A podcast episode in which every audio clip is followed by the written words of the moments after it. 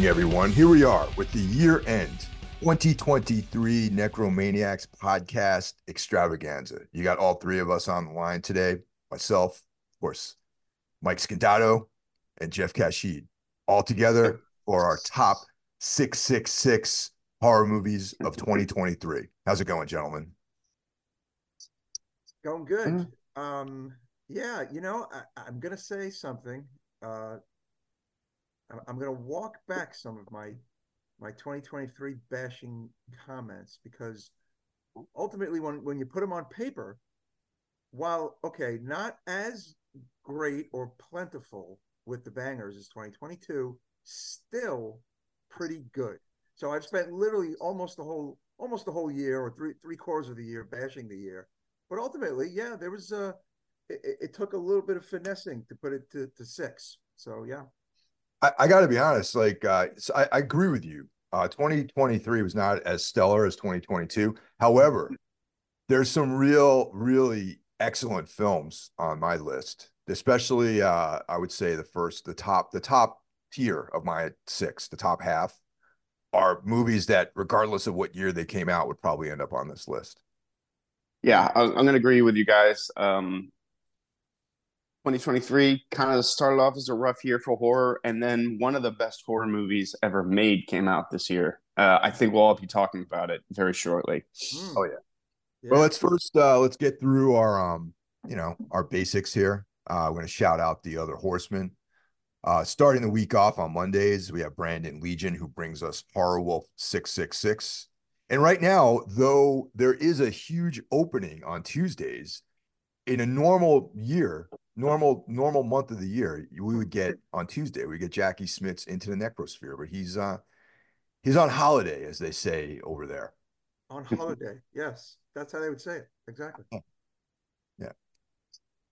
Wednesday, of course, uh, I bring you Everything Went Black, which is a um, you know sort of variety of different topics and of course Thursdays is Necro Thursday, which is today, and uh, Necromaniacs comes at you with uh, some combination of the three of us delivering uh, our opinions and reflections on old and new horror movies. So that brings us to the end of the week, Mike. So who do we got? We got Spitball Media with uh, my very own flesh and blood, John Draper, uh, where they also discuss film, but they discuss television, pop culture, things of that nature. Uh, they have a best of, you know, year in review episode coming down the pike too, which I think is next week. So unless it's already out, so check that out as well. Spitball Media every Friday. Saturday's a day off. Um, go out, enjoy yourself. You know, do some last minute Christmas shopping because when this episode drops, we only have like a few days before Christmas hits, you know, if you're if you're into that.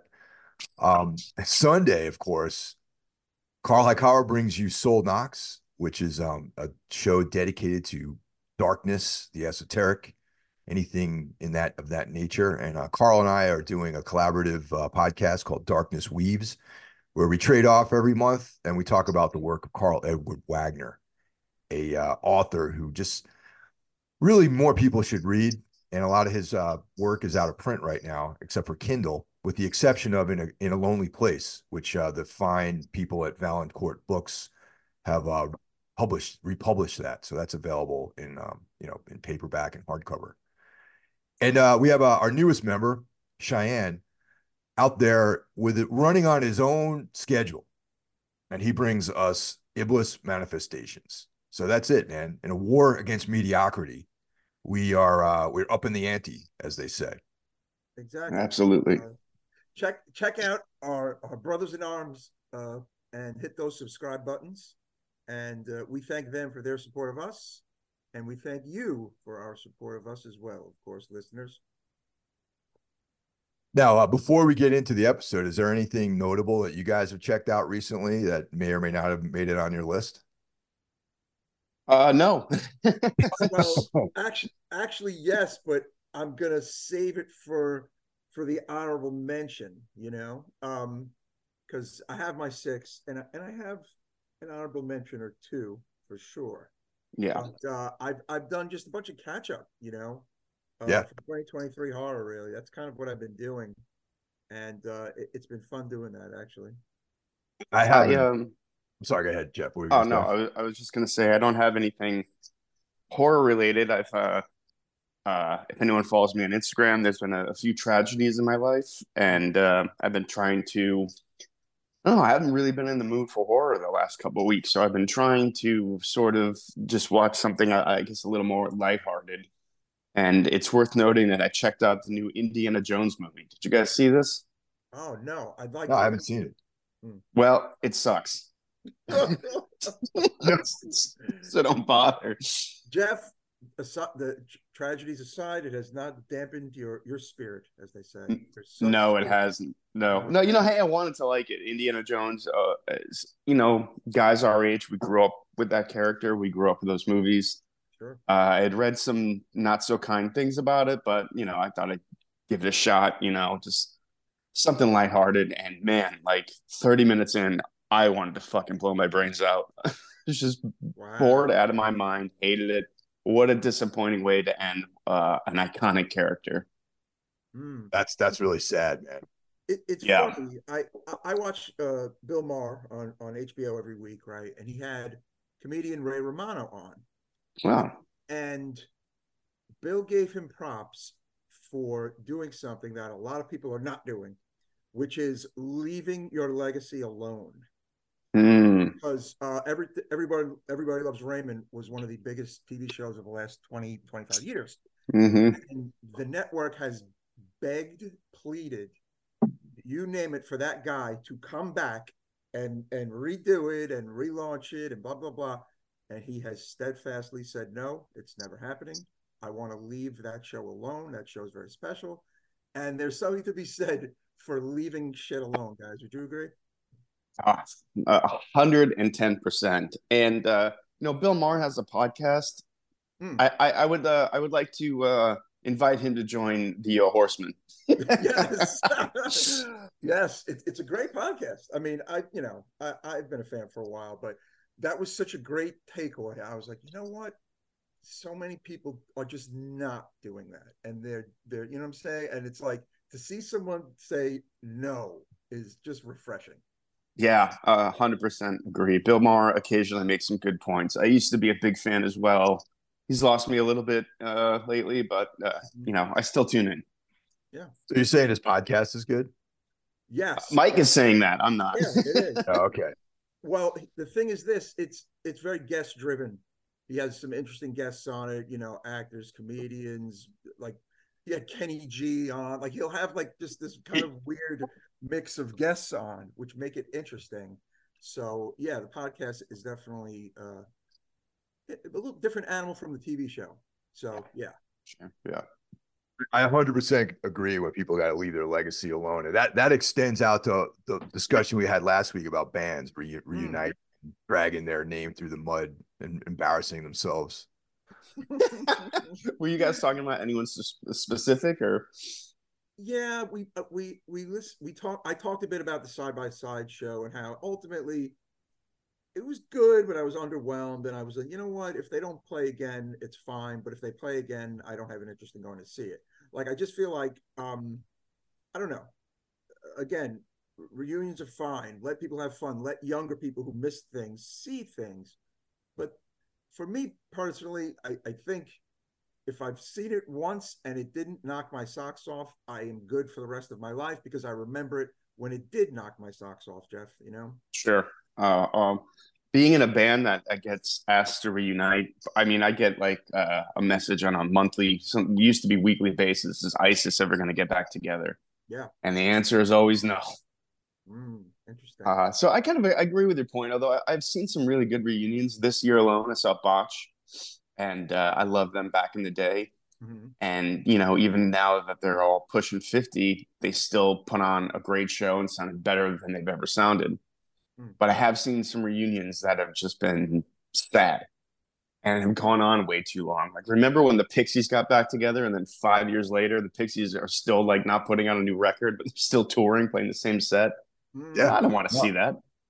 I, that's how I feel too, man. I mean, I, I didn't name any names last week. There was a specific band that I loved in the '90s that like it just you're just doing really, really just pushing it too hard, man, too far. It's been years.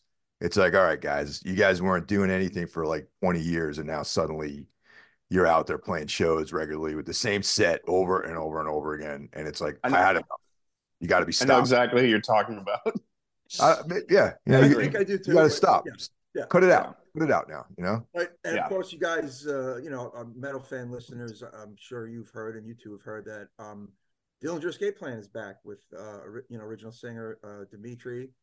And again, I think that's a case of, okay, they broke up in 2017, made a big deal out of it. They were at the height of their fame. I mean, they were like on fire back then. But then now they're coming back with the singer who probably a lot of fans never even got to see ever, actually. So that's kind of cool. What do you think about that? Yeah. Uh, uh, D- Dimitri was a friend of mine. We uh, ISIS toured with Dillinger back when Dimitri was was in the band. I love yeah. that guy. Hmm. Props to him. I honestly thought Dillinger that breakup was three years ago. I, I didn't realize it's been that long. Yeah. Mm. Uh, hey man, if there's interest, good good for them. Good for them. Yeah, you know, fuck it, right? Yeah. I mean, there obviously is an interest. Three shows. Yeah, that, that, shows have sold out, and it's you know, um, that will be a tour. I guarantee it. Mm, not a one yeah. No. no. No, no, absolutely not. oh, oh, you want to hear what I say about it? yeah, but a little bit, little bit, just a um, tiny bit, tiny bit. I think it's just part of a business plan that was put together when when they broke up. Honestly. Hmm. Interesting. Mm. You know what? That that's not really too. I'm not saying them specifically, but I remember doing interviews when ISIS broke up, and we still had a whole tour left to do. And the interviewers were like, "So, what do you, you know, like reunion? You know, you think you guys will get back together?" I'm like, "We haven't even really broken up yet. Like, still got some shows to play." Hmm. Um, but yeah, reunions, you know, it's not a guaranteed thing, you know? Like sometimes you don't get to see the band you loved as a kid, you know? And I just think people won't accept that now because everyone has gotten back together. Yeah, my speculation on that is that it was all part of a plan, even this reunion, honestly. And mm-hmm. even having Dimitri come back into the band, you know. That's my cynical, my cynical opinion about it, just having spent a little bit of time around some of those dudes. Mm. Yeah, uh, not as much as you, Jeff, but I mean, you know, this is my my my reflection on it. I got you, man. Hey, man. Um, I thought Dimitri did do the last couple shows with them. Like, didn't he get on stage and play with them? I don't know. I can't remember. Yeah, I never, I never used to go see those guys play, so I don't know. Mm.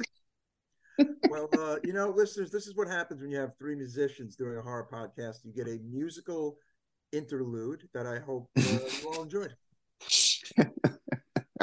Amazing. Mm. Any records you guys want to talk about before we get into to movies? I want to talk about actually that I saw that is like I'm I'm ashamed to admit that I've never seen this movie and it came out in 1995. Mm. It's not a horror film in a in a sense it is a horror film, but not a part of the horror genre. And uh, it's a film that Paul, Paul Verhoeven directed. Okay, came mm-hmm. out 1995, and it's the a, a study in just like sublime cringiness. And this is, of course, the movie I'm talking about is Showgirls. Oh, wow. You never saw it before? No, sir. Never. Not until Friday night of this week did I wow. see it. It's it's pretty great. I've always liked it and I've always got shit for liking it, but now it's cooler to a little cooler now to like it, definitely. I loved it. I think That's like king of trash cinema. It never even I never even thought about watching that movie, honestly. And then like in the Friday afternoon Tina, my girlfriend, texted me and she's like, Have you ever seen Showgirls? And I'm like, uh, negative on that. Um, so she's never seen it either. She's like, I started watching it, but you have to watch it with me tonight. So I'm going to start it over again when you come home.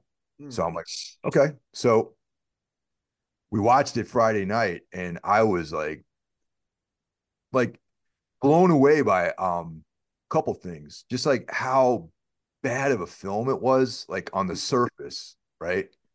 You know but i know paul verhoeven is like big on um, social commentary and sort of um, you know the irony you know what i'm trying to say yeah mm-hmm. so it was like some of the most like uncomfortable cringy dialogue that almost doesn't even work.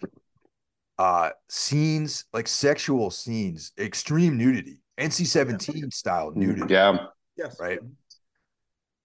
But not sexy at all. You know what I'm trying to say?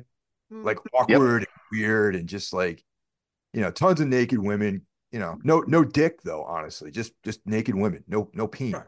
mid nineties. right. Yeah. Um, Hmm. yeah, the '90s. You know, no one wanted to see dicks back then. I guess. Uh, Yeah.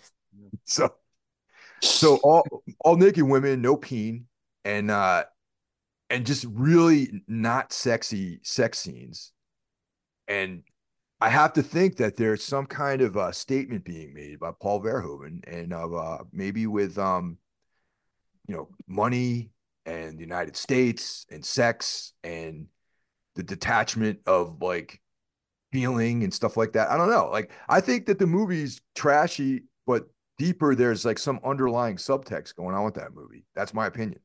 I think you're probably right. Paul Verhoeven stuff's not into everything from, you know, RoboCop to uh, Starship Troopers, you know, like uh, a movie that's smarter than people give it credit for. Yeah. I haven't Uh, seen Showgirls in a long, long time, so I can't really say for sure, but I remember thinking it was pretty fucking bad. Hon- And, uh, for me, it's it's it's just uh, it's uh, a very very hot Elizabeth Berkley and a very hot Gina Gershon, and Mm. it's it's wild. It's like ridiculous, um, trashy, and it's just fun for me. I don't know. I just think it's a fun movie and a wild movie and irreverent. And I don't focus on the acting. I don't focus on the message, although there's probably definitely a message somewhere. Um, it's just like a wild mid 90s ride at this point that uh again it's it is a bit of love or hate movie a bit you know of a love hate kind of thing but I, i've always dug it i saw it in the theater actually on a date so there you go Hey, it's better than Hollow Man too, another Paul Verhoeven movie from the nineties. Yes. Yeah, I, I'm intrigued. I might watch it again. And I, I, I think I'm going to do like a, a Everything Went Black episode on the film. Maybe just on maybe if it, I mean I know no one probably most people don't want to hear it, so I might I might just do it on our on the Patreon channel and um talk about it, you know, and give my reflections on it after watching it again because I, I'm intrigued by it, especially knowing that Paul Verhoeven, you know, being a fan of his other material and knowing that, you know, especially Starship Troopers, which is like a film Mm. that a lot of people just watched and enjoyed that on the surface, you know, because it is an entertaining film, but there's like a heavy message in there about like, you know, fascism and like right wing ideologies and things like that. And I'm just interested to see what, what, uh, you know, what I take away from it the second viewing. Um, the- I have to say the sickest character in in Showgirls is that Andrew Carver guy, the the, mu- the singer. Do you remember him? Mm, yeah I, I don't. All right, now let me ask you a question. And I think I, I don't know if I'm right about this. Is it Andrew who was the the the racist guy on Howard Stern that would he would have every now and then that was like, wake Oh, up, white people. carver uh not andrew carver It's um, not Andrew Carver, but, right? It's a different name. uh carver i can't think of his first name That would be great if it was the same name.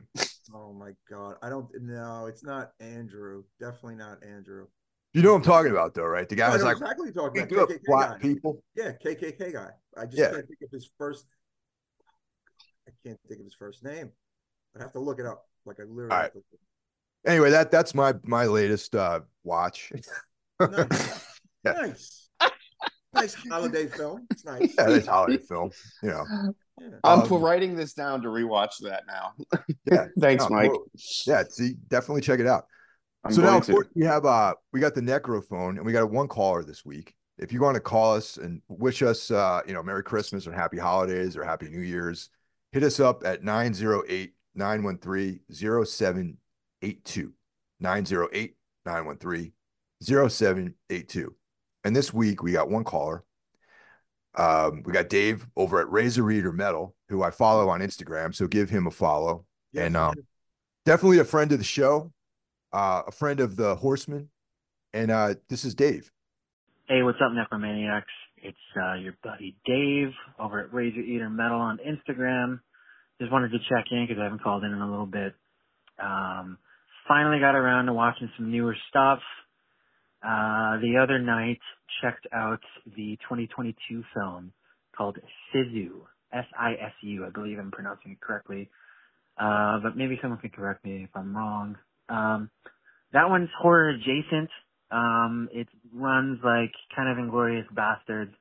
Basically, this dude um, strikes some gold, and uh, he takes a journey as uh, the war is going on, and uh, runs into some Nazis along the way. And uh, basically, our main guy is uh, killing Nazis. So, I mean, you know, what better thing than that uh, for uh, for a great uh, watching experience? You know, um, really good effects, good storyline. I enjoyed that. Um, last night, ended up checking out two films in a row. Uh, finally got around to watching When Evil Lurks. Finally, a good movie this year where I'm not going, yeah, it was okay or anything like that. Like that one was awesome. And, uh, that made me go back and listen to the full episode that you guys did on that film because, uh, I skipped it, um, most of it because I didn't want any spoilers. And I'm glad I did because some of those shots in that movie caught me by, uh, by surprise and genuinely terrified me, I gotta say. But excellent film and uh, also watched the movie Malum, M-A-L-U-M. Uh, it's a police, uh, supernatural cult involved, um, horror, gore, splatterfest. Uh, but it, I thought it was really well done. I really enjoyed the visuals and the makeup. Um, not sure if you guys have checked that out yet, but might be something you can squeeze in before the end of the year comes up. But, uh, yeah, guys, just wanted to uh, check in. If I don't call back again, have a Merry Christmas and a Happy New Year. All the best. Keep doing what you're doing. Cheers. Bye. Thank you very much for the call, Dave. Really appreciate it. Um, are you guys familiar with that Sif Sifu, uh, not, uh, you know, film at all? Sisu. Uh, I'm very familiar with it. It's it's a movie I wanted to squeeze in for this uh, year end, but I did not. Uh, John uh, Draper loved it and a couple other friends of mine loved it. So I want to see it. Yeah. Yeah. Yeah. Uh, yeah. Same. Everyone I talked to loved it, and I just, it just, uh, just missed it. I remember we saw the trailer when uh, I forget what we went to see in the theater, but we saw the trailer. My girlfriend said I would definitely want to see that. And then just watching YouTube the other day, a trailer came out. I'm like, oh yeah, we got to see that, and we never did. Uh, I don't know why.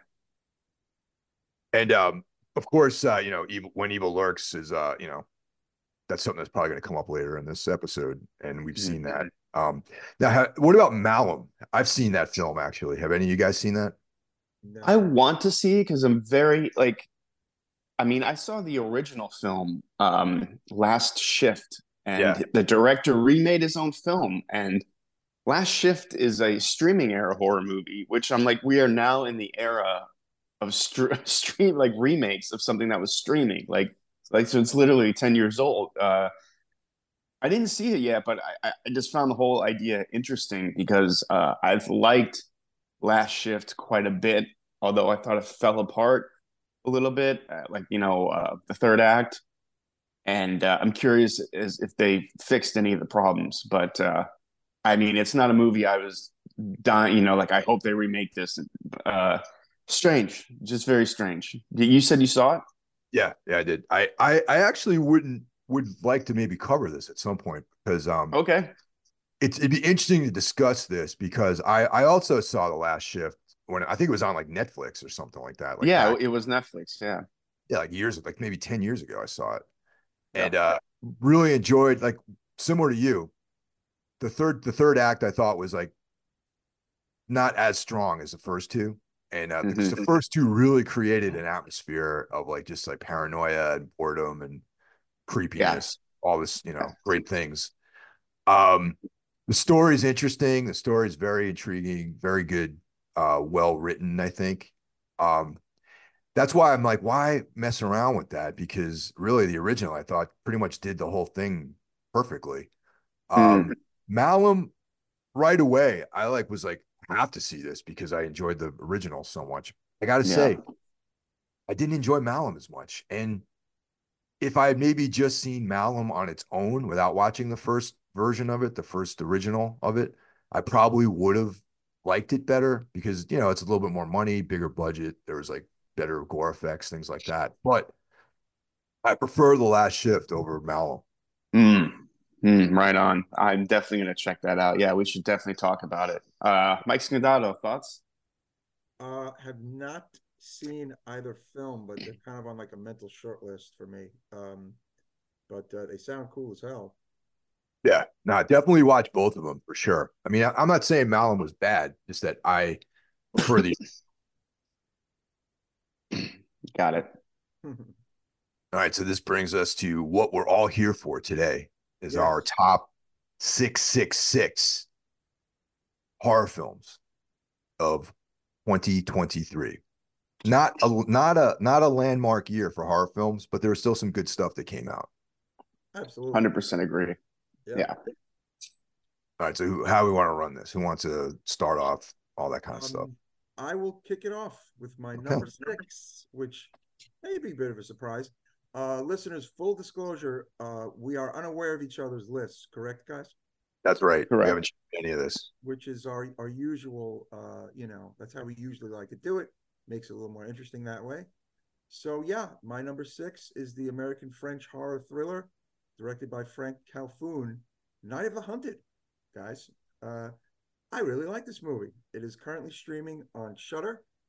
Um, perfect, no, but I enjoyed the the the very kind of like open-ended ending of this film and all the tension and all the intensity and you know some some claustrophobia there. I, I think I, I i like a good sniper movie guys is what it is. And, and oh, this was... sniper movie here and uh i this was like i was glued to this movie. I enjoyed the shit out of it I haven't seen it actually. I know that you were keen to to talk about this on the show, but we never got around to. It. So I, I would be interested in checking it out and hit, maybe hitting it next year. Mm, yeah, uh, I think I would say definitely some of our listeners might have peeped this by now. Um, not a huge, huge buzz, but I know everyone who who did see it, like I you know look on like you know Facebook and Instagram, really enjoyed it. Um, Alexandre Aja is a producer, and it, it's mm. got his a little bit of his stamp on it there, I would say for sure. Uh, it, it's like a French American. Uh, you know, man, yeah. dude, I had no idea he did that. So that's I would. Oh man, I would have uh, put that higher on my uh, to watch list if I know Aja did it. Yeah. So it dropped uh, October fifth, twenty twenty three, on Shudder. Ninety four minutes long. Uh, highly recommended, kids. It is my it is my number six of twenty twenty three. Uh, isn't this the guy? Like I know Aja produced. Is this the guy that directed the Maniac remake? Yes. That. Yeah. Yeah. Maniac remake was awesome. I thought I really enjoyed it. It was that. fantastic. I loved it. Yeah, it's it's got that that vibe. You know, um, he he also has a hand in uh, P two, which was the Aja again like that that American you know, parking lot kind of flick that I feel like I saw, but I don't remember any of it. So I'd like to kind of see it again. Uh, and he did a movie called Oxygen in 2021 as well. Yeah, that P2 movie is from 2007, which is like the, you know, right around the the the, the French explosion there here in America. Mm. But um, yeah, guys, check it, check it out. Awesome. All right, I guess Mike I'll Hill? go next. All right. Yeah. My my number six movie was Thanksgiving by Eli Roth. How do you like that? Yes, yes. I am not a big fan of most of his films. I think Eli Roth, the man, is fucking cool as hell. I like watching him on documentaries and hearing interviews with him. And I've I've had some inside knowledge about him, not my personal personally, but people who've interacted with him in a uh in a press way uh, say that he's a really cool guy and you know just like a good dude in general. But mm. I just mm. don't like most of his material. But Thanksgiving, I love it. Thought it was a great film, yeah, fun. Yeah. It, it's also in, introducing us to um, a possible new slasher icon. You know, John Carver. Yes. Oh yeah. And mm. um, who is a real guy. Yeah, I think we talked about that on the episode.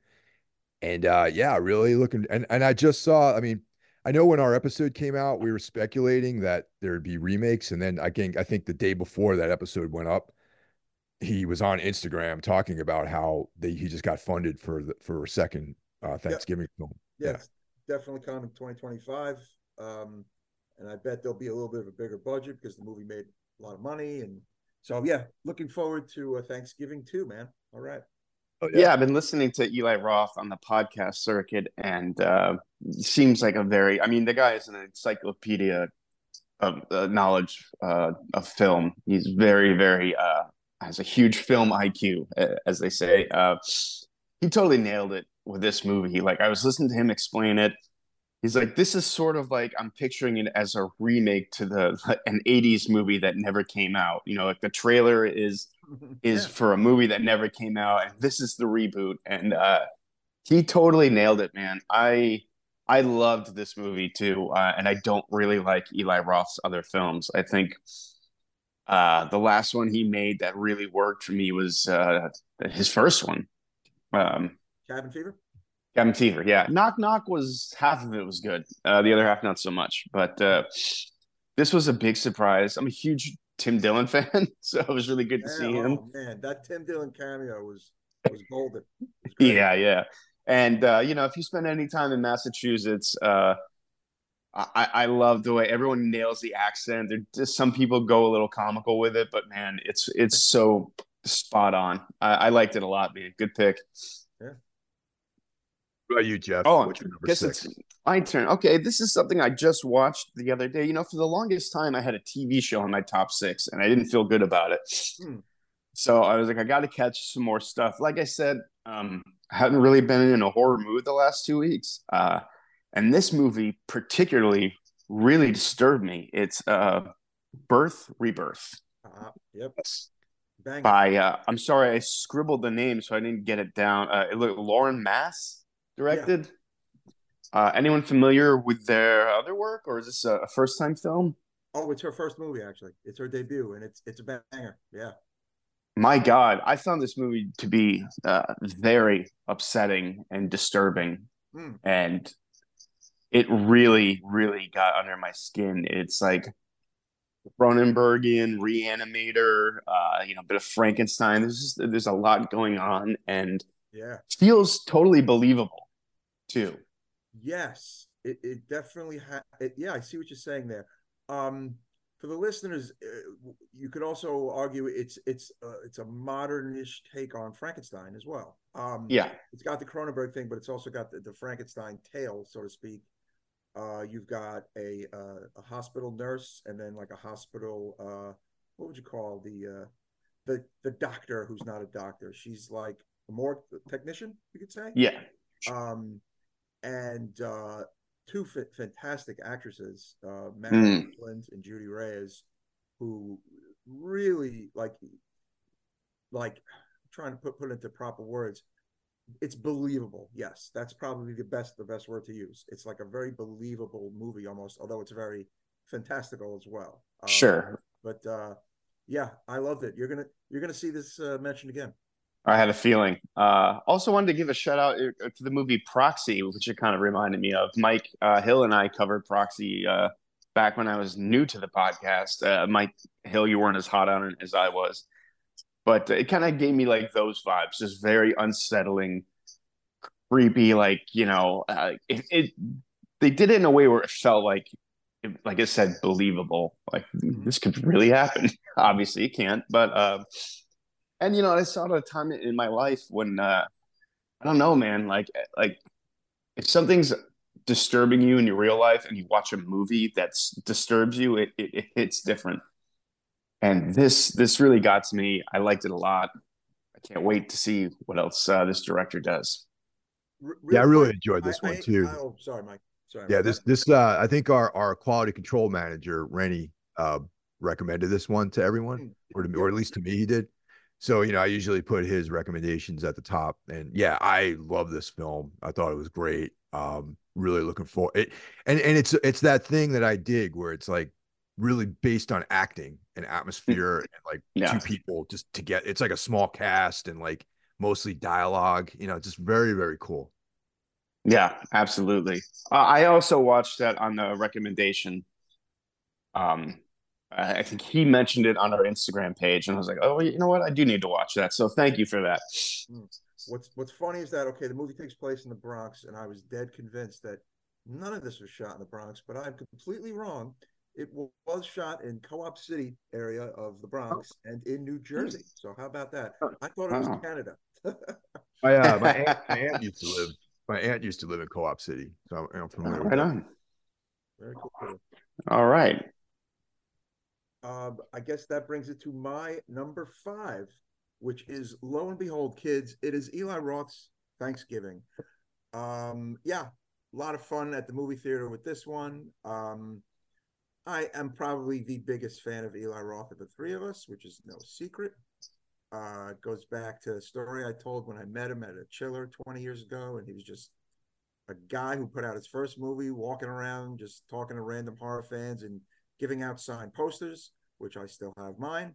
Um, you know, yeah, I, I think it was kind of just what horror needed, I think, at, towards the end of the year when I think the better stuff was happening. Uh, and you know, it, it brought some some butts to the seats, and it you know made all of its money back very fast.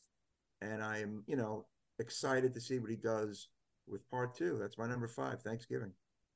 All right. All right. So my number five is also Birth Rebirth. Mm. Okay. Yeah. Awesome. So we, you know, we covered that. We talked about it once again. It's like exactly the type of film I like, um, which this is like a kind of like a mainstay with Shudder, where they're they're smaller films. Um, almost feels like it could take place like for real, like in the actual world. Mm-hmm. It has a certain gritty, grittiness to it, and it relies mostly on acting and dialogue, which is like I love movies like that. You know, and there's some definitely some special effects. I just thought it was an excellent all around movie. So no surprise there. My number five is Birth Rebirth. Cool. All right. That that brings us to my number five. And guys, I had a feeling this was going to happen. We're going to be end up talking about the same films. My number five is Thanksgiving. All right. uh, and then I I loved it. Uh, are people pointing out how funny that this movie is really funny too? Yeah. And I I love the opening shot of this movie how it just plays uh, pays homage to Halloween yes, uh, right off the, the bat. started, yep. Mm-hmm. Yeah, I I loved it from that moment on. I was hooked. I mean, you've seen so many like Scream, Who Done It kind of movies, but th- this one did it right. It understood what it was. It's very funny. It's, it's self-referential, and uh, but man, it, it, was it was the horror movie I needed to watch at the right time. Uh, loved it. And finally, really uh, happy to have an Eli Roth film that I love I actually saw this on Thanksgiving, the movie. Theater. Yes. Oh, nice. All righty. Uh, moving right along, my number four is the first of two January 2023 films. And this one is Brandon Cronenberg's Infinity Pool, which, man, am I glad I got to see this movie uh, within the last couple of weeks. Um, I love Possessor, but I think I like this movie even more. Oh. Um, really like disturbing and and interesting and had something to say and you know I, am sorry i mia goth is i'm kind of you know crushing obviously uh mm-hmm. if i mm-hmm. wasn't crushing already this movie pushed the crush over the edge um she is a she's a tour de force to use uh, an antiquated term but um yeah man this this is a good movie uh the, the Cronenberg stamp is there. The, the family wackiness is there. Let's just say, mm. to put it mildly. Uh, Alexander Skarsgård, probably one of my favorite modern actors. Like if he's in something, it's it, chances are I'll watch it. Honestly, um, and uh, Cleopatra Coleman, I, I've never heard of her before, but she's another drop dead gorgeous, stunning actress. Um, yeah, man, uh, very creepy, interesting movie. A uh, bit of a take on marriage, take on class, of course, and a take on violence. So, yeah, loved Infinity Pool, guys. Yeah, I love that the movie involves cloning, and you didn't even mention that when talking about the movie. Like, that's how fascinating this movie is. Like, the cloning is like, oh, yeah, like that, that's in there too. You're right. Um, yes, I did not mention cloning. Isn't that hilarious? Hmm. Yeah, because I remember texting with a friend, like, "Do you think he was a clone at the end?" And I texted back, I was like, "I don't think it matters. I don't think that yeah. the movie really cared about that at all." Yeah, I mean it's it's just a movie that like you you kind of won't ever forget, you know. Which again, that a lot of the Cronenberg movies, father and son, have that quality. They they kind of they kind of just gonna stay with you forever, probably. Absolutely. Yeah, man, love this one. So you know this, this is bound to happen. Uh, my number four is also Infinity Pool by Brandon Cronenberg, and uh, yeah, it's uh, I, I don't know. I I I have very very very specific clear memories of watching this movie because it was like I remember being cold out and it's going through some hard times in my life at the time I saw this movie, going through some very uh, very intense emotional things, and I remember watching this on one of my Friday night uh, Menlo Park AMC excursions late at night and uh, by myself basically in this movie theater. There was like maybe two people there, and uh, just really sinking into this whole film, just like all the all the emotional stuff that was going on in the film and the craziness and the chaos and oh yeah, the cloning. And uh, very very great movie. Uh, Cronin, Brandon Cronenberg just seems to be getting better and better with each film that he does. More and more into moving into his own style and his own sort of uh, you know philosophy and and similar to his father. You know, they're very distinct, different, but very much unique filmmakers. Absolutely. My number four is also Infinity Pool, guys. Stop, Stop it. Yeah, I'm dead That's serious, awesome. man. Uh, Loved it. Although I will say, I didn't love it as much as Possessor, but that's not a knock against uh, the director. I mean, Possessor was, I mean, we're talking like top 15 of all time for that movie. Hey, it's just amazing. Hmm. And this is great. And I do like, like, like you guys mentioned, like he's moving in a little bit away from that sort of homage to his father that that gets thrown around a lot when he talk about his films. I think it's always going to be there, obviously, but this felt a little less uh less so like it, it felt more assured more of his own voice and um love this movie uh funny enough uh talking to people uh, about it a lot of people really hated this movie mm. uh which you know hey I, oh okay I, I i uh, i obviously feel different uh but it is sort of somewhat of a divisive movie. Uh, I'm I'm reading out there, and just from people I talked to, I remember my friend saw in the theater, and she said it's the worst fucking thing I've ever seen in my life. That's, that's an exact quote. Yeah, that's a little hyperbolic, if you ask me. Yeah, yeah. I guess yeah. Maybe she hasn't seen much. I don't know, but uh, you know, this is not uh, like a popcorn movie to uh, just casually watch. If you're just sort of a no. casual horror fan or whatever, you put this on, you're going to be upset. I get, I get that. True, true. And it, going back to that ending, spoiler alert.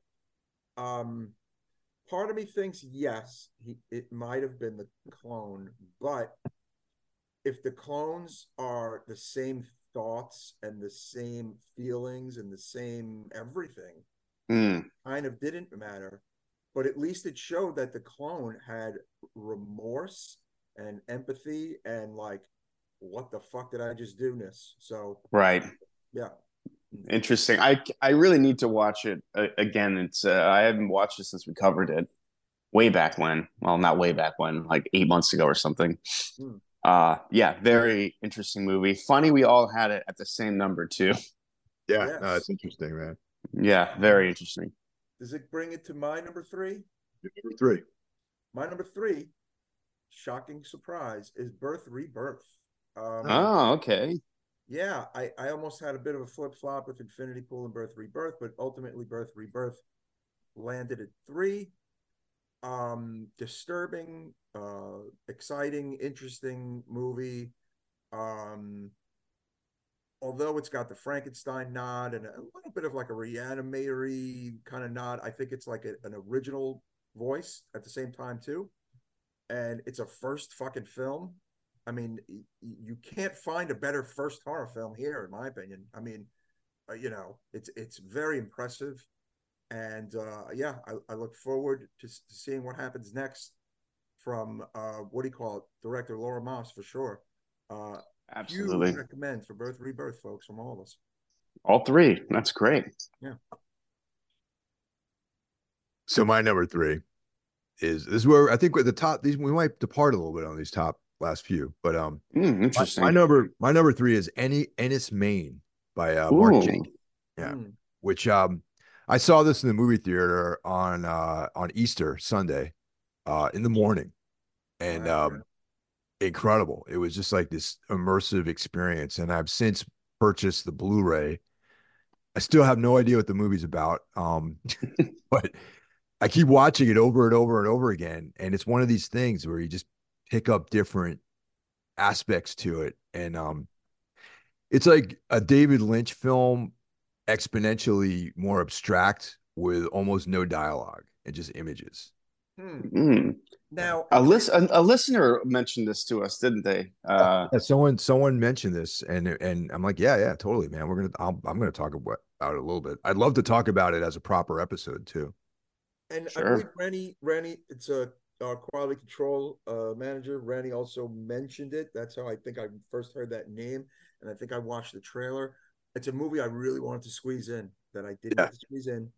same. Um, you know, and I'm gonna fix that over the holiday break. I have like about 11 days off coming up. Nice. And um now it's folk horror, quote unquote, but meaning what exactly?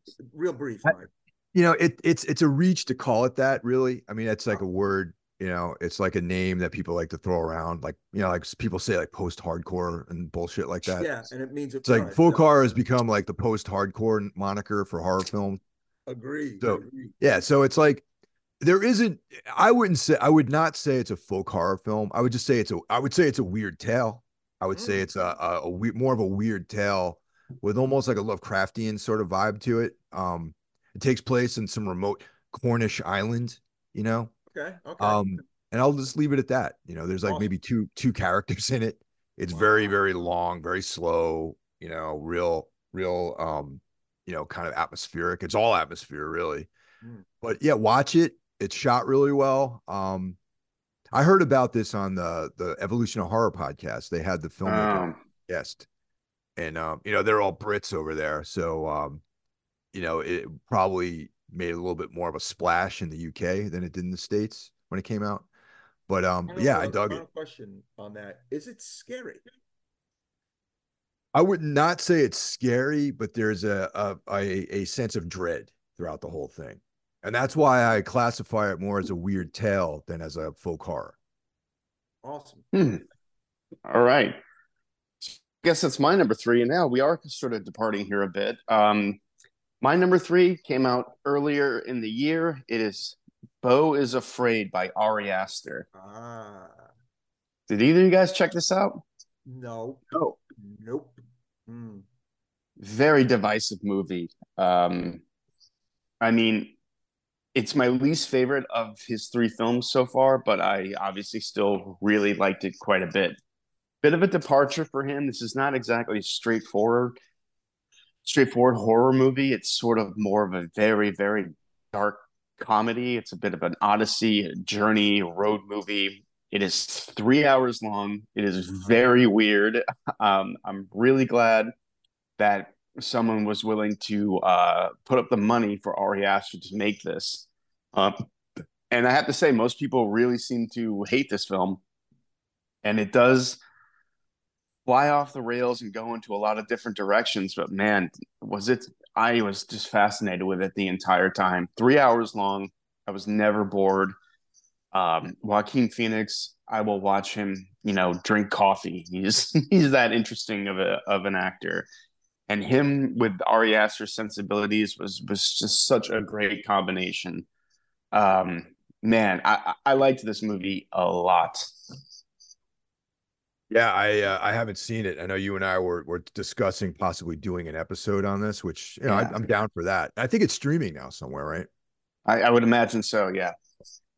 Yeah, it, it, it, another one that didn't make the cut, along with Eins Main, um, Enys Men, a, a movie I'll be mispronouncing for the rest of my life. Um, I love the two prior Ari Aster films, uh, obviously, but I know this one is, is quite a departure, and that most people did not like it. But I Mm. still really want to see it. Yeah, there is a penis monster in the movie too. So Excellent. yeah, Very that should sell you. Yeah. Like, you it's nice to have a good penis monster in a movie, definitely. Yeah, don't see that a lot. Going back to Mike's uh, comment about the lack of penis in Showgirls. Yeah.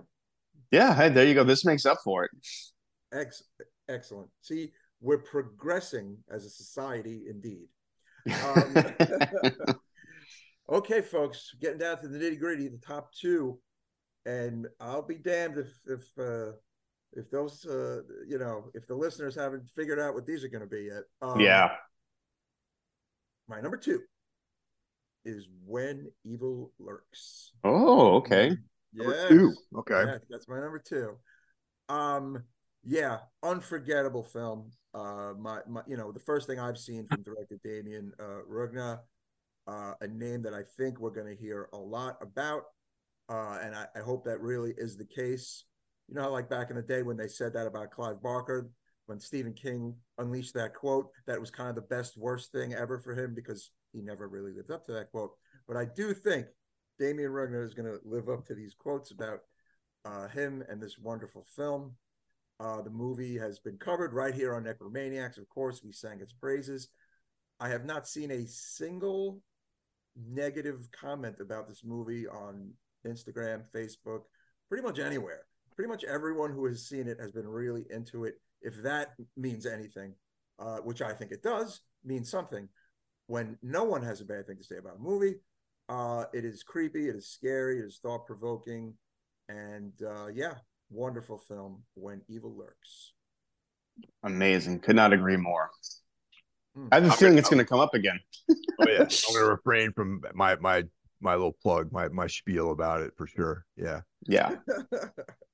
What's your your, your goes to Mike Hill, I guess. t- Yeah. too. All right. Now most people are gonna call bullshit on this, but fuck you. I don't care. This is my this is my this is our show. So like this is my opinion. Uh you know, hit I, I'm a hipster, I guess. Uh Skinamarink is my number two. Mm, excellent. There you go.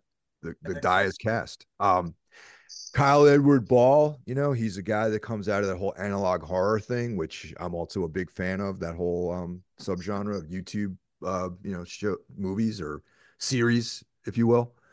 You know, some of the stuff that's I would say check out in that genre is uh Mandela catalog and uh Gemini Home Entertainment. These are very creepy, atmospheric, not sure what's going on type of films, you know, and that's Skinamarink though. I, I I I've watched it a bunch of times over the since I saw it in the theater, and I think that I saw it in that immersive experience in the theater. And once again, it was during the the Menlo Park AMC days of chapter of my life, which I'm glad is over with at this point, and I've Yeah. moved past the lurking loneliness of that period. And um, but yeah, I, I watched it by myself in an empty theater with like one other person who was passed out, and uh, it really, really, really sunk its teeth into me to the point where I was I had like I- I didn't have nightmares, but I felt like I was in a nightmare world just because of the going from that theater, walking across an empty parking lot in an empty shopping mall to my car, Wow. driving home and just sitting in darkness afterwards. It just I couldn't get it out of my head. Yeah, Mike, you and I, uh, well, all three of us discussed this, but I remember having a text exchange, ex- exchange with you. Both of us, like after seeing, I was like, I don't know what I thought about it. Like it took a long time to sink in. I'll just go ahead and say this is my number two as well. Mm. Okay. And it was my number one for most of the year. Uh, just reiterate everything Mike Hill just said, man. It like it's an immersive experience. You have to give yourself over to it to really have an effect on you. I made this comparison a lot. It's like Earth Two, the album Earth Two from the band Earth, or like seeing Sun live. You know, it's it's all about tone.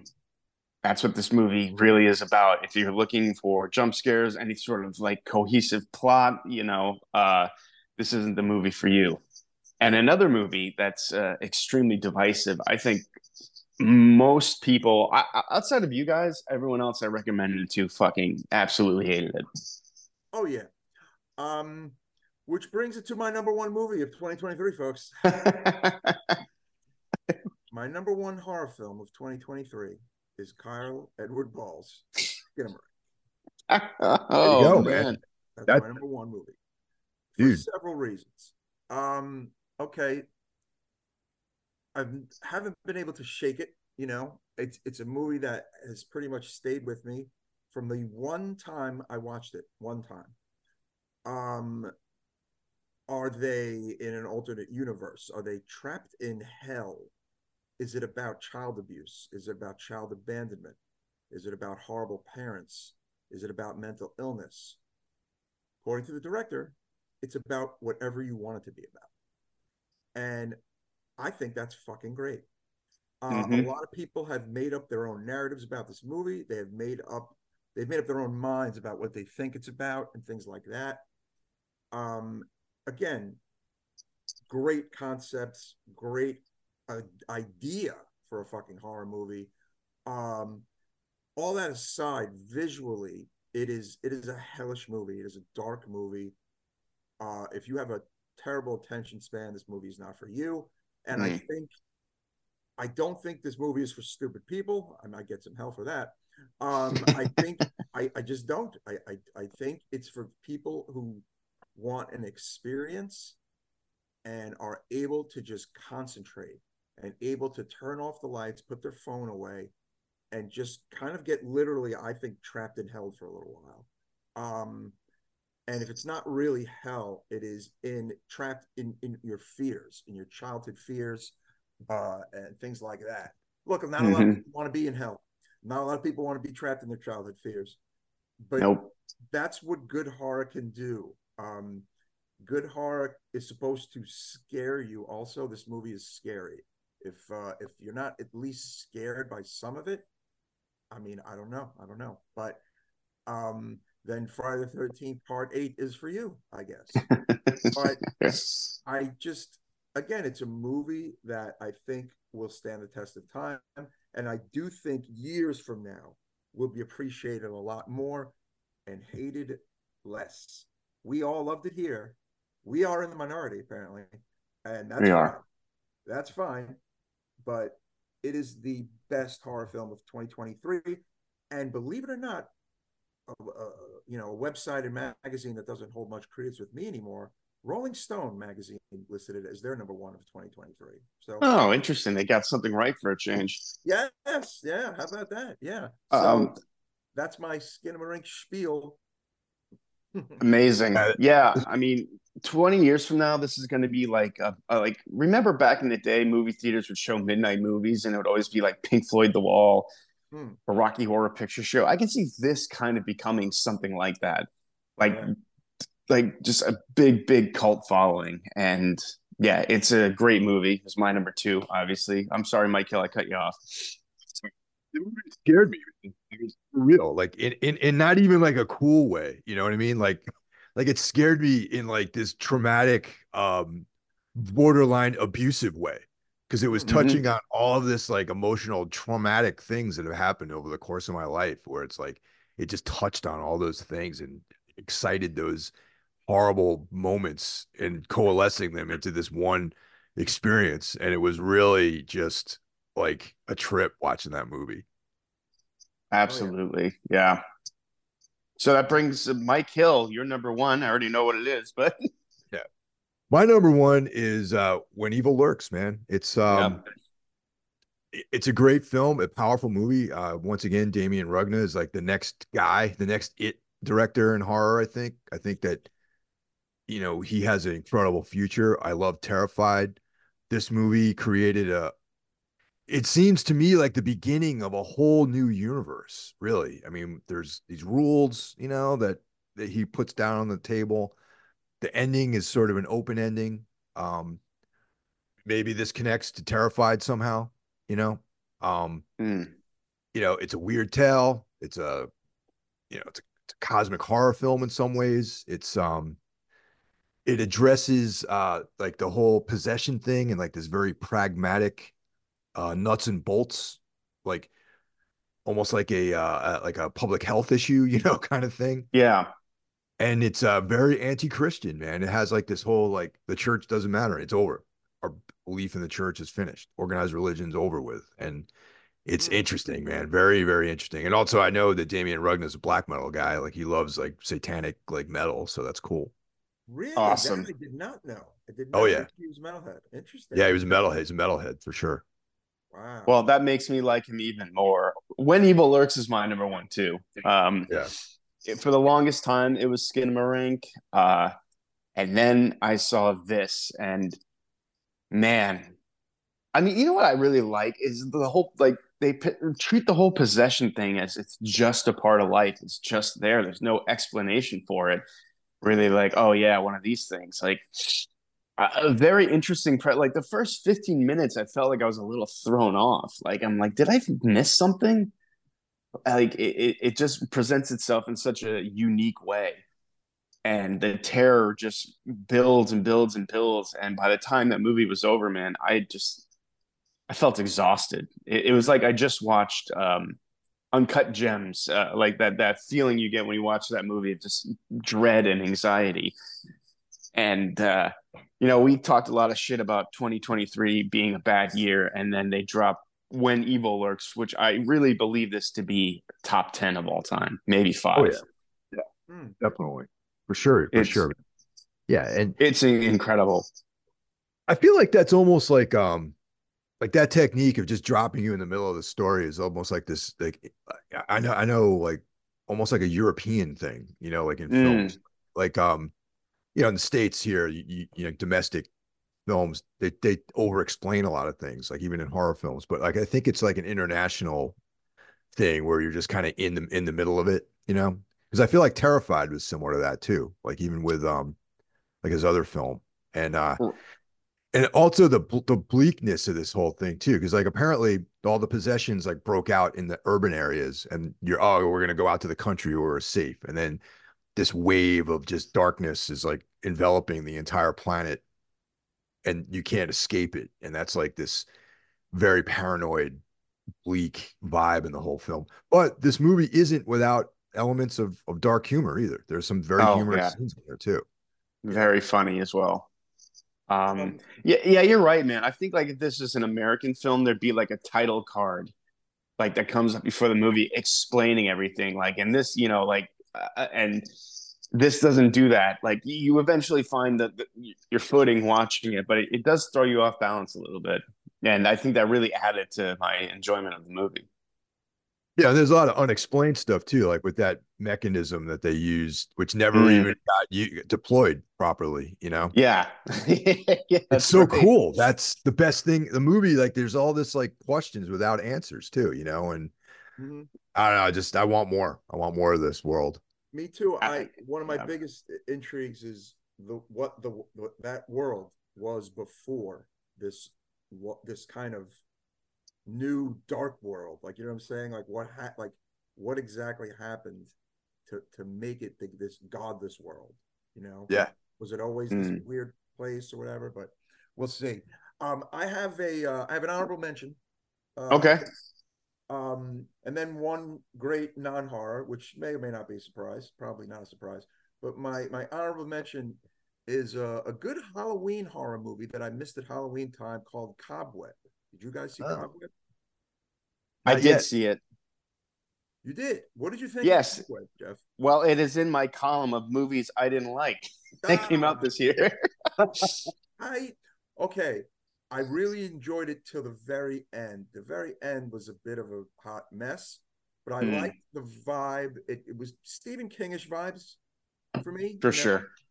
um a, a cool ha- halloween time horror watch for the most part um not a home run but definitely pretty cool first time director samuel bodin uh follows a young boy raised by these weirdo parents who hears noises coming from behind the wall in his room and thus the fun ensues sure enough cleopatra coleman from infinity pool is in this thought she looked a little familiar Uh, Ah, okay. yeah, she's the yeah, she's the teacher. Uh so Ah, yeah, okay. yeah, she's kind of hard to miss. Um now I liked it. I, I it was a movie that I was like, oh, I, I wish I wish I caught this around Halloween. It might have had a better vibe than at Christmas time. But yeah, Sure. the end gets a bit wonky, but a movie that I think some listeners would enjoy. Uh and then of course a probably potentially favorite non-horror movie of the year is The Killer, actually. Uh, I really Yes. enjoyed The Killer. Um, I wish I'd gotten around to seeing Killers of the Flower Moon and Ferrari and Napoleon, but I have not seen any of those three movies. But I will hopefully remedy that and see a few of them uh, before the year is out. The Killer is fantastic, and if it was more horror, it would probably be in my top three of the year. But man, yeah, I loved that movie. Hmm. I didn't think Cobweb was terrible; just didn't totally work for me. I think I gave it like you know a C or C plus or something. Hmm. You know, like not not a stinker. It's not um Exorcist Believer, which is also No. on the list of movies I did not like. Um, Yes. Mhm. yeah. Um, I got a couple um honorable mentions. Wanted to give a shout out to Fall of the House of the House of Usher, the TV show, Yes. which I Yeah. really, really, really loved. I know it's not a film, but Mhm. uh, Mike Flanagan is someone everyone loves and I've always felt a little mixed about, and I haven't really liked his last or any of his Netflix shows, but I really liked this one a lot. Like, really had a great time watching it. Uh, another thing I have here, uh, Influencer, really big surprise that came out this year Mm. that I expected nothing from and uh, thoroughly enjoyed. Uh, I think it's very much worth a watch. And I watched, I fudge the title, Where the Devil Roams as well, which I think is worth of a worthy of a shout out. Nice. Mike Hill, I know you saw that. Yeah. Yeah, definitely. I um, I mean, I have a couple of mentions too. If um, I don't know if you're done with your mentions. Yeah, yeah, yeah, yeah, yeah. All right. The, Where the Devil Roams is definitely almost made it on this list. It's um, my my my buddies over at the uh, the Adams Family. It's their new film that came out later, the early like in the later part of this year. Yeah. And uh, with each film, I feel like these guys are going from strength to strength. Once again, you know this this um, I mean, I like all their movies. Um, you know, uh, the deep the deeper you dig is still probably my favorite of theirs. Um, Mhm.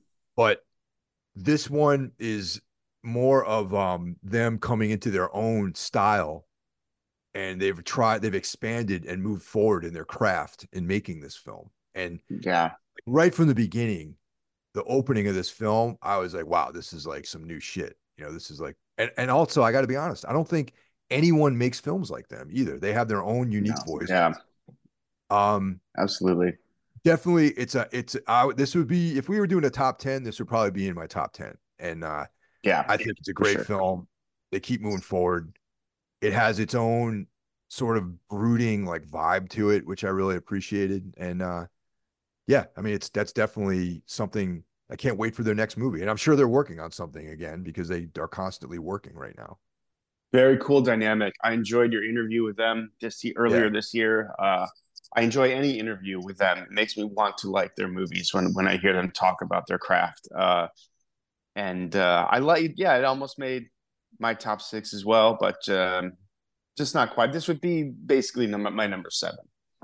I have another um Candyland, which is a movie that's flew Oh, under, yeah. under everyone's radar, man. And it, I thought it was pretty pretty sick like movie. Hmm. Uh, that might have made it in the top 10 actually. And um it's uh not a lot of people saw it.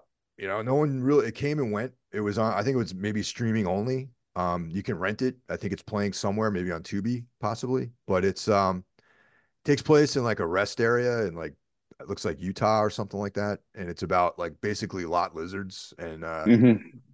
you know, a, a term. I'm going to put this in the 90s because it's like that's that just that culture doesn't exist anymore out on the road.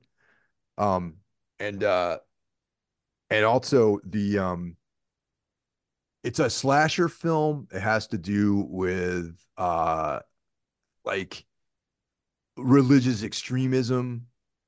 Um, there's a lot of nudity in it too, which you know, for you guys Yes. Yeah, for that. was. Um, Oh, I got to Yeah. see this movie. I just read about it. Yeah. yeah, no, it's good. It's definitely something to check out. I I uh, put it on one of my runners, one runner sort of top mentions here. Hmm. Okay. I actually have one more honorable mention. Uh, VHS 85. Uh, I like it. Oh, Uh, uh, yeah. Top That tenor. was. Definitely top tenor. I liked it too. Of the uh, of the recent crop of VHS movies, I liked that one the best, for sure. Um, is there anything that came out that you guys were hoping you'd like but didn't, or you know, anything like that? Anything like uh well, I, mean, I think we all felt the same way about Talk to Me. Yes, I was just gonna say, I feel like we might be the only podcast that seems that way. I don't, Literally the only one that is not head over heels with Talk to Me. Hmm. Don't get it, man. I don't get it at all. But I went into it wanting to love it, and I didn't. And it, not a terrible movie. We discussed this a lot uh, on our podcast about it, but yeah, yeah, just nothing. The only couple things that really stand out is like I didn't like to the point of anger was uh, Evil Dead Rise and Exorcist Believer. yeah, Exorcist more than Evil Dead Rise. Evil Dead Rise is for sure more, more fun uh, than Exorcist Believer. Um, but yeah, two ultimately letdowns that were supposed yeah. to be not letdowns. Uh, Exorcist is, ooh, bonkers bad, not bonkers. Yeah, good. it's currently my worst movie of the year. nice. Evil Dead Rise. Evil Dead Rise was like the worst, man, in my opinion, because it's it's easier. It's it's hard to make another Exorcist expansion film. I think that's a sure. more of a daunting task than making an Evil Dead film.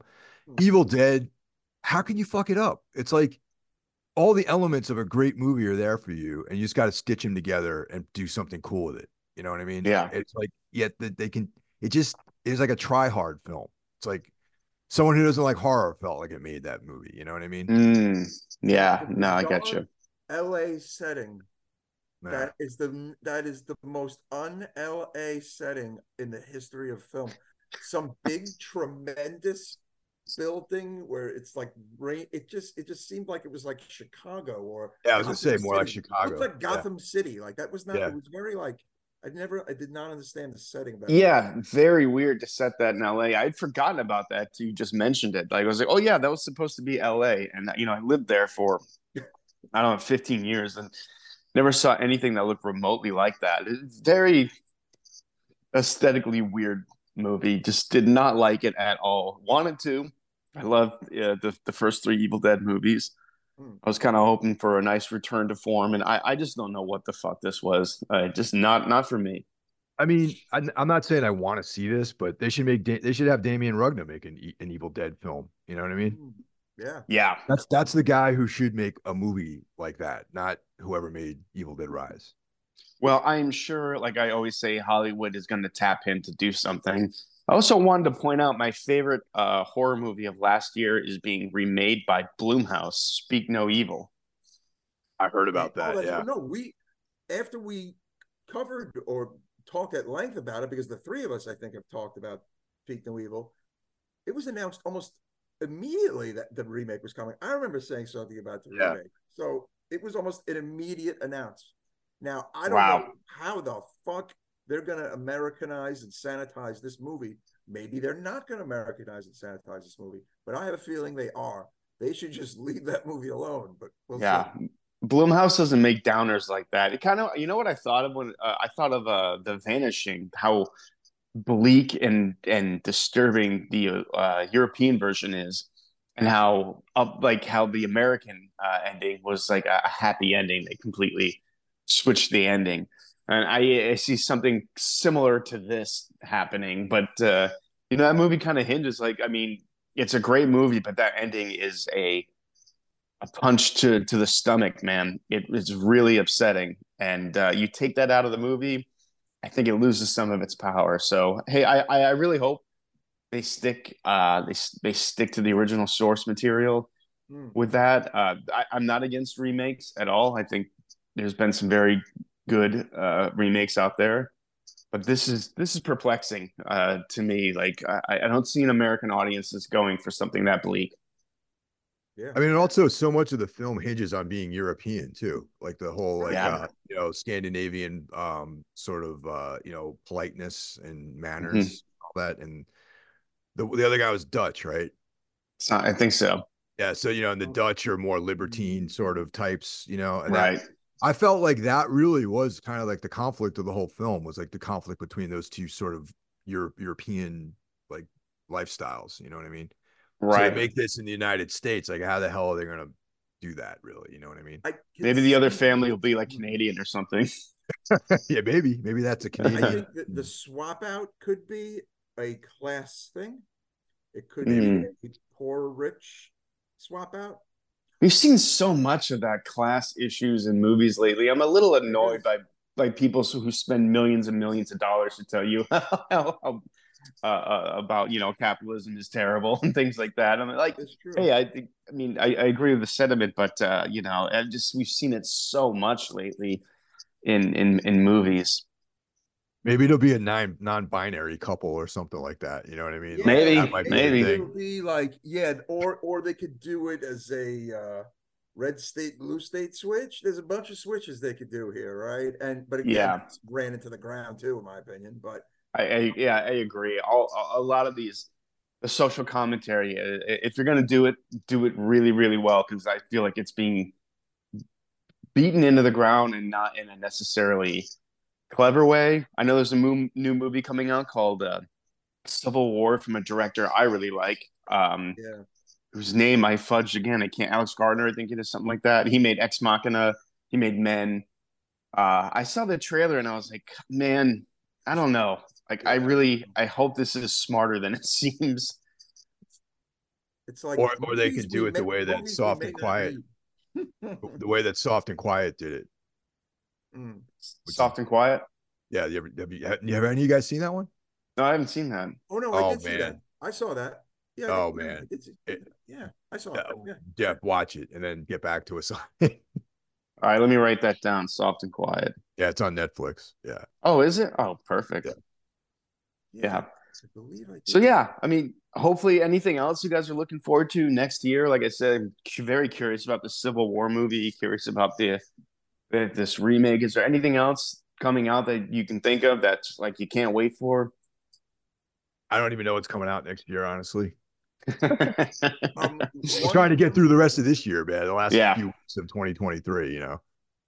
one omission for for all of us that is apparently a wonderful film, and according to my brother, jumped into his top five or six, is the new Godzilla. Yeah. Hmm. okay. that is supposed Yeah. to be checking it out. like, Yeah.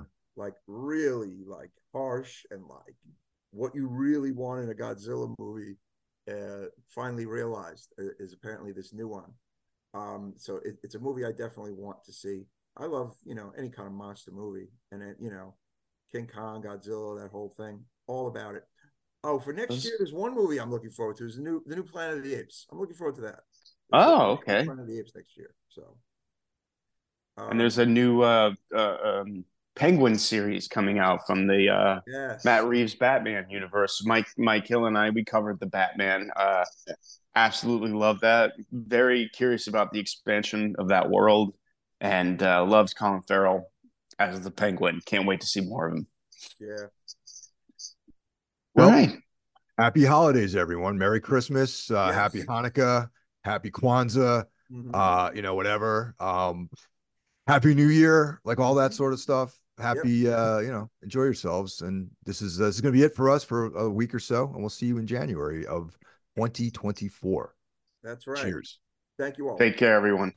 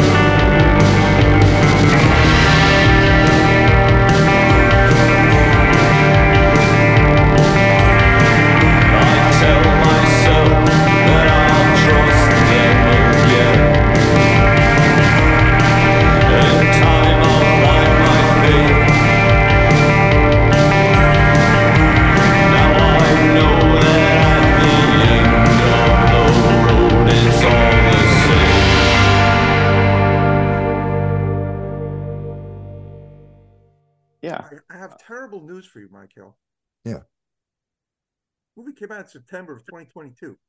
What? Get the fuck out of here. oh, a red flag has been thrown.